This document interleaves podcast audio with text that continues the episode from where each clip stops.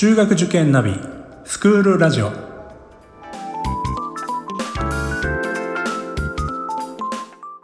スクールナビゲーターののびるです。この番組は中学受験を目指すご家庭に学校の先生からの生の声や受験に役立つ情報をお届けするラジオです。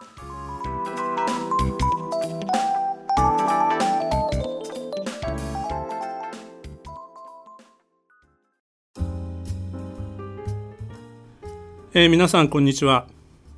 中学受験もですね、えー、一段落というところです。まだあの都立のですね発表とか、えー、追試なんかも残っておりますのでまあ引き続きですね、え、これからという方はね、えー、ぜひ頑張っていただきたいなというふうに考えてます。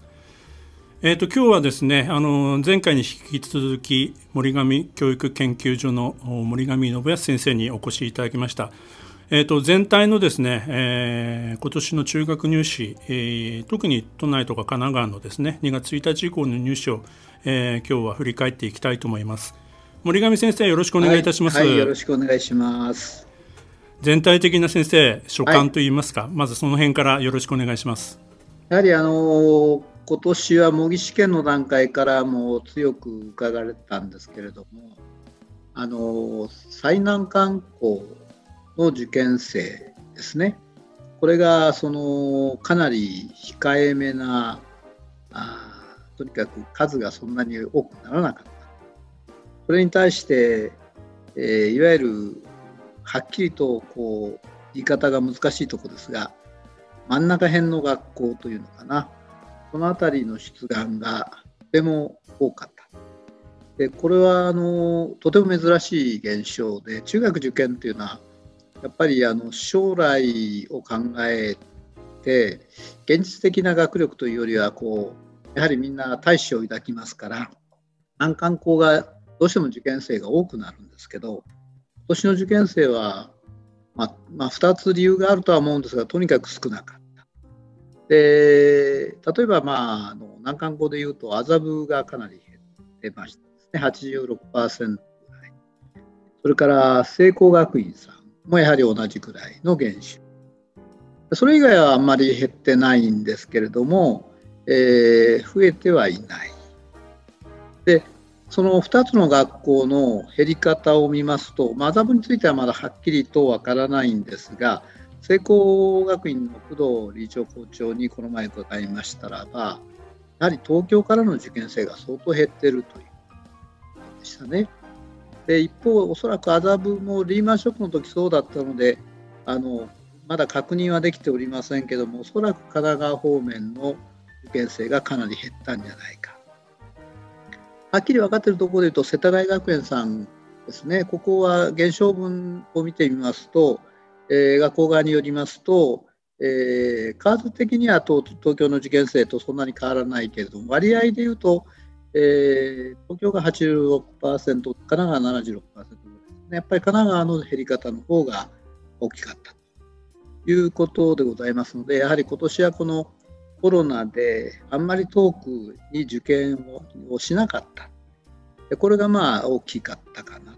ということと、そのコロナの受験だったということで、勉強があのなかなかこうはかどらなかった。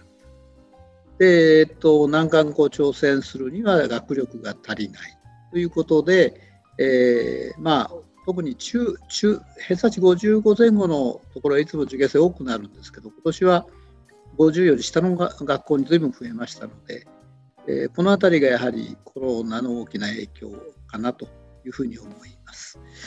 で男子校でいうと、えー、例えば、えー、独協さんですね、これは大きく増えました。午後入試も新設されましたので、そういう効果が一つあるんじゃないだろうそれから高輪学園さんね、ここも大きく増えました。これも高輪ゲートウェイ効果ということもあるかもしれない。やっぱ新駅ができるっていうのは便利になりますから、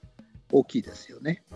えー、それで男子で目立ったところは、その2校がその中堅の学校が大きく増えてきましたよ。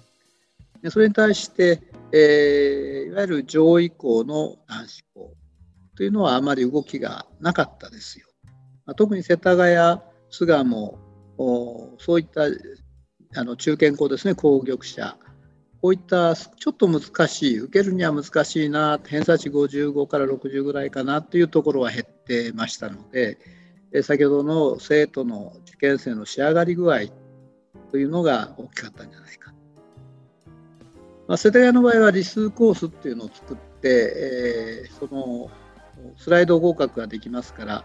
あのやはり成績の優秀なお子さん相当高い倍率十何倍になりましたけれどもその減ったから優しくなったということではないということですね世田谷にしましても巣鴨にしましてもそれから、えー、っと女子の方ですけれども難関校はあの応援だけ増えてあとは増えなかったということだとかこれも男子と同じようになかなかえー、特に女子の場合はあの倍率が高いと減りますので、えー、倍率の高い学校3倍に近いところが減った、えー、という傾向が大きかったですね。で OU さんが増えてましたけどもこれもやはり倍率がずっと2倍でしたから応印と一緒で、えー、応印も1.8倍ぐらいでしたから、まあ、合格しやすいと思われて増えた可能性が高いかな。それで女子でも目立ちますのがやっぱり真ん中辺の学校で、えー、例えば山脇さんあるいは、えー、あの跡見さん実践さん昭和女子大昭和さん、まあ、いわばですねこれは親世代の方々が中学受験する頃に随分人気のあった伝統的女子校です。まあ、そういう世代的なものもあるかもしれませんが、えー、応募数、あの募集人数が大きいんですね、割に。和洋九も良かったんですけど、えー、そして、えー、受けやすい難度だという点がやっぱり一番大きかったかなと思うんですね。その分、やはり共学に回る女子がやや減った可能性があるかなというふうに思います。はい、大体男子、女子共あ、共学まで行ってませんでしたね。あそうですね、はい、共学はあのえー、っとやっぱり疲労小石化という大変な新しいあのビッグネームが開校します。それはやっぱり随分高い場合、特に2回目以降はもう大変高い倍率になりましたね。でまあ、疲労学園との併願者が非常に多かった。それからあの割とこう先ほどのその地域のことで申し上げますと今小学生人口って湾岸地区が大変増えてるんですね。中央区、港区、江戸川区ですかね、え品川区、えこういったところに今、小6人口というか、小学生人口が多くなってますので、その影響があると思いますが、え湾岸地区の、えー、私立で、えー、有明国、えー、海津有明、あるいは清涼、それから芝浦工大、えこういったところが大変増えていますね。先ほどの独協とか山脇とかっていうのも、まあ、あの漫画地区から行きやすいっていう面もかなりあるんじゃないかはい、そういうふうに思います。それから高校入試でまだ中学入試まで至ってないんですが品川翔英さんが小学科して2年目で今年の受験生は60名か70もうちょっと多かったかもしれない。まあ中学時間自体はそんなに多くないんですが高校が1500名も入学予定だ。大変なあの数あ入学予定は750ですかね。質があのされたのが1500ぐらい、えー、まあものすごい増え方でね。やはりこの清涼とそれから品川省営これに高校だけ募集の OU というところがあるんですがこれは全部高校募集ですと2000名から1500名クラスの大変な募集になってますので。やはりこれもその湾岸地区から行きやすい。それから神奈川の武蔵小杉から来やすい。えこういうあの、まあ、受験世代の親のパワーマン人口というんですかね、えー、非常にそういう部分の人口増の変化っていうのが大きかったんじゃないか。神奈川の方はあの、まあ、聖光学院が減少してましたけど男子で言いますと栄光さんは100%昨年並みでしたし浅野も昨年並み、えー、上位校でいうとサレジオさんが増加傾向。歯科医生さんが減少、えー、というような、まあ、どちらかというと栄光が増えれば成功が減る、えー、サレジオが増えれば歯科医生が減るっていうようなライバル関係でのそういうシーソーゲームが今年もあったように思います。も、カナダの場合、やはり女子の全体の倍率が伸びてね、その中でまあ専属さんだけ3倍近くいつもあるんですけど、ここはまあ若干減りましたけど、まあ、3倍レベルは維持してらっしゃるというようなところでしょうかね。大体そんなふうに思います。はい、あと先生あの、付属の人気というのがあの戦前の予想がありましたけれども、このあたりはいかがですか、はい付属はあの早慶、特に慶応の中東部、ずいぶん人気が出ましたですね。まあ、2月2日が慶応のその湘南藤沢があり、3日が中東部なんですが、青山学院が2日に戻ってきましたので、まあ、あのその分、慶応湘南藤沢は若干受験生が伸び悩んだということがありますし、他の明治とかも影響が出ましたけれども、えー、今、簡単に言うと高止まりというところがほとんどで、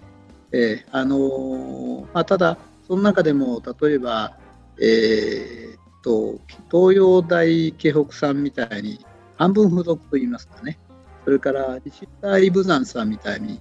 男子校の付属、えー、この辺はあの随分、特に西大武山さんは大変な人気で、えー、かつ西大1校、2校、3校、えー、どれも大変な人気でしたし、一大は一大ブームと言っていいぐらい受験生が多くお受けになりました。それから、はい、それから反付属と言われる整形正常学習院、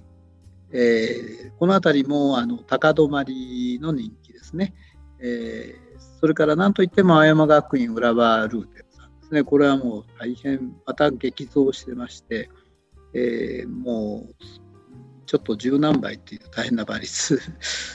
になってましたね。まあ、ざっと言えばそんな感じです。なるほど。はい、まあ、あのコロナ禍での受験ということで、まあ、これまでとはちょっと違う傾向がいろいろこう現れてきたということで、はい、これが来年の入試にどう影響するかっていうと先生、どういうふうにお考えですか、はい、あの来年の入試がまたかわいそうなんですけど5年生という最も基礎学力をつけるべき年にコロナで学力がついてない可能性が高いんですね。なので今年の6年生ほど切迫感がないかもしれませんけども学力のつかなさ具合という点ではあまり変わらない可能性があるのでどれくらいその後半といいますか、まあ、コロナがなくなれば対面授業ができますのででもそうじゃなければあの今年と同じように最終的に学力が伸び悩む可能性があるんじゃないかということをちょっと恐れています。なるほど、はい、またあの、まあ、来年の時に、まあ、コロナがどういう状況になっているかまだ分かりませんけども、はい、もしも今年のようなそのいわゆる安全志向ということの反動で、はい、来年はこう逆転する可能性というのはあるんでしょうかね。えーと、これは例えば昭和女子大昭和でリスのあのコースそういうのを見るともう偏差値60でも受かってないんですよね。うんつまり今年の従来でいうと偏差値50弱のところの学校がコースによっては60になってたりする可能性があるので、はい、えー、まあ、そんなに上げられないから55ぐらいになるかもしれませんけれどもまあ、いわばあの、えー、単純にそう線を引きにくい状況が出てきている。これは結構進学指導する方も難しいですし、はい、になる人もうんと従来のそういう地図が少し通じにくいところがあるんじゃないかなというふうに思いますね。反動で戻る、まあ、ややこうね、あの戻る可能性もあるけどもまたそのまま高止まりする可能性もあるしちょっと読みにくいところに来年またなりそうですかね。倍率でやはり上あの右往左往ということは毎年のことなので、はい、え特に女子の場合は本当に学年減少大きいもんですからそうですよね、えー、ここはまあ振り回されないと思ってもやっぱりどうしても影響しちゃいますよね。うん そうなんですよね。難しいまあ、塾業界とかこの中学入試の世界って本当に学年減少が明らかにあるところありますからね。そうなんそれでまたそれが年々割と激しい感じしますね。うんあの増える時はものすごい増えますし減る時はまた一挙に減るみたいな、まあ、もう少しそのその辺りがあの学校の様子が分かるといいんですけど今年は特にコロナであのウェブで学校説明会がほとんどでしたから、はい、あの学校の様子がもう一つこのなんてリアルなものがつかみにくいと。それはあの保護者にとっても学校にとっても同じなんですけど特に受験生にとってはそこが学校選びにちょっとこうもう一つこう深く入れなかったのかなというふうに思います。なるほど。はい。先生、あの入試問題についてはいかがですか？そうですね。えー、やはりあのとこの気候変動であったり、そういうあのここ数年のこう SDGs のような流れですよね。そういった部分はやはり出題としては特に理科社会は多かったように思いますけど、まあ時事まっきり時事的なものはそんなに前ほどではなかったなとは思います。ただやはりあの国語も算数も理科も社会もやはり長文化傾向というのが一つとでもう一つはやはりあの、えー、図や表を使って、えー、考えるというようなことですね、まあ、身の回りの科学といいますかそういうような部分での出題が非常に目立ったなという印象です。来年の入試はもっとコロナに関する話が増える可能性もありますよね。そうでしょうね、やはりこれをどう捉えるかっていう、まあ、いろんな出題は確かにありましたけれども、まあ、かかなり深いあの思考を聞いてくるという感じがしますので、まあ、子どもたちもあのいろいろ感じることがあると思いますけれども、それをきっかけにして少しいろんなことを考えてみるという姿勢は必要になるのかなというふうに思いました。なるほど先生あのもうあの次の年度が始まりまして新年度があの、はい、塾各塾でも始まりましたんで、はいえーまあ、来年にあの受験されるあの、まあ、受験生の保護者の方に向けて最後にちょっとメッセージをいただければと思います。やはりあの、まあ、そのうまくうまくこのコロナの良さとそれからしんどさっていうかやっぱりあのそこが一番の肝のように思いました。つまり、えーと、家庭で自分で学習する部分をあのある意味でコンスタントにきちっと潰していくということと対面した時にやっぱりどういうふうに先生にこう、えー、いろいろ指示を仰ぐかこのある意味でのこう使い分けといいますかね、えー、メリハリのつけ方っていうのがあのやっぱり大きかったのかな、まあ、これからも大きいのかなというふうに思います。まあ、あの各塾も私たちもそうですけども、はい。あのまあ、昨年の経験を生かして、まあ、オンラインならオンラインでよりあの対面の授業のメリットっていいますかねそういう部分も活かせるような、はい、そういう創意工夫を皆さん多分今年はされると思うので、はい、その学力がですねなかなかこうつかないみたいなところに関しても各塾多分ちゃんとサポートはしてくると思いますんで。そうですね、まあ、まあ、先生のところみたいに工夫されるところが、おそらく向きが出るんじゃないですか？ありがとうございます。まあオンラインコースなんかもね、あの各塾で立ち上がっておりますんで、はい、はい、まあそれはあの単なるまあ画面を通してだけのまああの授業ではなくてよりこう、はい、子どもたちが参加意識ができるような、はいそうね、そういう授業になっていくんじゃないかなと、まあ、私たちもそれはもう本当に試行錯誤でどんどん学学びを続けていかなくちゃいけないところであるんですけども、はい。まあ、受験生に不利にならないようにやっていきたいと思ってます。先生また引き続きあの、はい、よろしくお願いいたします、はい、はい、ありがとうございました。はい本日ありがとうございました、失礼いたします